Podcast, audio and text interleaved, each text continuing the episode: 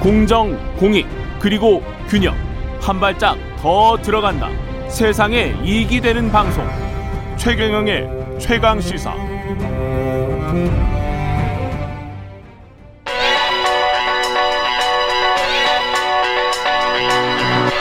최강 시사 김수민의 눈. 네, 김수민의 눈, 김수민 평론가 나와 계십니다. 안녕하십니까? 반갑습니다. 예. 오늘은 기본소득 이야기 준비해 오셨군요. 네, 예. 이재명 경기도지사를 축으로 해서 기본소득 찬성 대 반대 논쟁도 있고 이게 음. 예. 여권에서 있는 일인데 다른 한편으로는 또 기본소득 지지론자인 김세현 전 음. 의원하고 논쟁도 있어서 예, 이걸 오늘 한번 준비를 해봤습니다. 김세현 전 의원은 그러니까 국민의힘 네, 쪽이었죠. 예. 기본소득을 지지해 왔군요. 김세현 전 의원이. 네, 예. 기본소득이 근데 정확한 개념을 이야기를 하고 해야 되는데 네. 기본소득은 뭡니까? 원론적으로는 모두에게 조건 없이 지급하는 현금 그게 오- 원론적인 거죠. 그렇습니다. 예, 모든 국민에게 네, 조건 없이 네, 그러니까 가구도 아니고 사람에게 그렇습니다. 그렇군요. 예. 그게 되느냐, 될까, 된다면 언제 될까, 뭐 이런 논쟁인 것 같은데, 이 이재명 지사의 기본소득을 비판한 사람들이 주로 이제 여당 쪽 네, 사람들입니다. 이낙연 대표, 정세균 총리, 임종석 전 청와대 비서실장, 김경수 경남도지사, 어, 대권 후보들이네요, 다. 네, 예. 근데 김경수 경남도지사는 대선 불출마 선언을 했었고 예. 임종석 전 실장 같은 경우도 일단 총선 전에 예. 그 정계 은퇴 선언 비슷하게 했지 않습니까? 그래서 각각을 다 대선 전략이다라고 볼 수는 없을 것 같은데요. 음. 일단 좀 주장들을 뜯어보면은 각자 강조점이나 차원은 좀 다릅니다. 어떻게 다르냐? 이낙연 대표하고 임종석 전 실장은 모두에게 균등하게 지급하는 것은 현실적이지도 않고 정의롭지도 않다. 정의롭지도 그러니까 않다. 궁극적으로 반대한다라고 하는 입장을 내비친 거고요. 음. 정세균 총리하고 김경수 지사는 어, 지금 재난지원금 말할 때지 기본소득 얘기할 타이밍이 아니다. 그리고 내년 대선에 이게 시급한 과제로 떠오르지 않을 거다. 그러니까 전략적 차원에서 이견을 또 제시를 하고 있는 것이죠. 예. 근데 이것을 다 아울러서 보자면 한마디로 결과적으로 놓고 보면 민주당은 기본소득을 찬성하거나 최우선 과제로 놓는 정당이 아니다.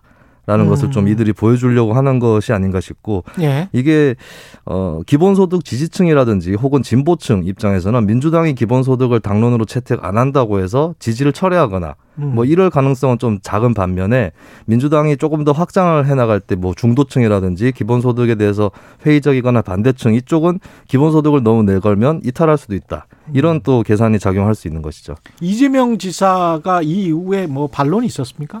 이 뒤에 반론을 했죠. 했는데 음. 같은 당하고의 논쟁이기 때문에 예. 최대한 경청하려는 자세를 취하고 있고 그리고 예. 본인이 획일적으로 뭐 기본소득만 지급하면 다다 이런 식으로 얘기한 적이 없다라고 음. 그렇게 또 해명을 하고 있습니다.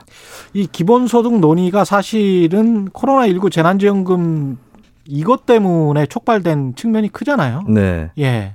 그래서 어떻게 보면은 코로나19가 만들어낸 시대 조류 그런 느낌도 들고요. 트럼프 네. 대통령이 또 전 국민에게 지급을 해버렸기 때문에 네네. 지난 3월이었나요? 그렇습니다. 예. 그래서 전 세계적인 어떤 논의가 되고 있는 것도 같습니다. 네, 작년에 전국민 재난지원금 지급을 할 때 기본소득 논의도 부상을 하게 됐는데 예. 근데 공교롭게 대유행이 2차, 3차 이렇게 오면서 일단은 좀 어려운 곳에다 몰아주자 이런 음. 여론이 조금 부상을 했고 실제로 선별 지급이 이루어졌죠.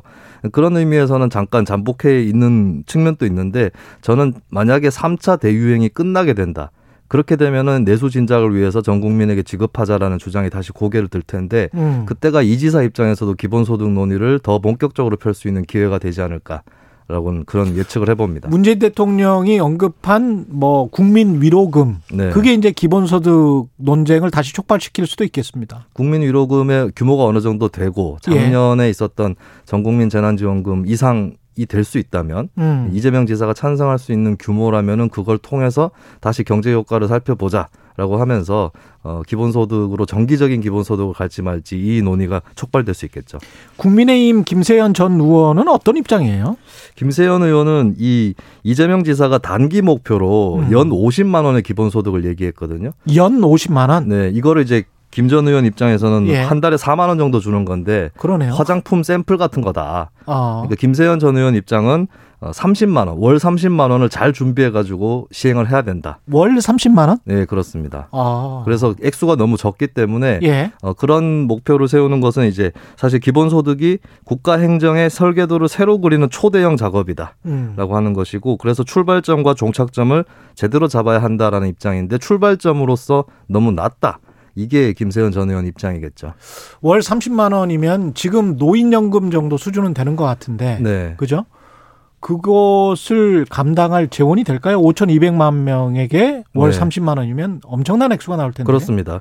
김세현 전 의원은 일종의 포스트 박정희 구상을 하는 것 같습니다. 예. 그러니까 박정희 시대 이후에 발전 국가론이라고 해서 어, 국가가 경제 여러 분야에 개입을 하는 이 음. 그런 시스템이 청산돼야 된다라고 하는 게 김세현 전 의원 입장이에요. 그래서 국가 그러니까 정부를 이야기하는 거죠. 그렇습니다. 작은 정부론이고 예. 음. 공무원 수를 줄이자라고 공무원 하는 것이 수를 줄이자. 핵심이라고 할 수 있을 것 같아요. 음. 그래서 이- 이런 작은 정부론이 보수 진영에서 담론으로 채택한 지는 꽤 됐기 때문에 예. 나름대로 힘을 얻을 수는 있겠는데 음. 근데 한 가지 의문은 현재 보수 정당이 과거처럼 힘이 그렇게 강하지 않거든요. 예. 그런 상황에서 이 공공 부문을 축소한다고 했을 때 음. 공무원이라든지 이쪽하고 어, 싸움을 해야 되는데 그거를 음. 불사할 수 있느냐.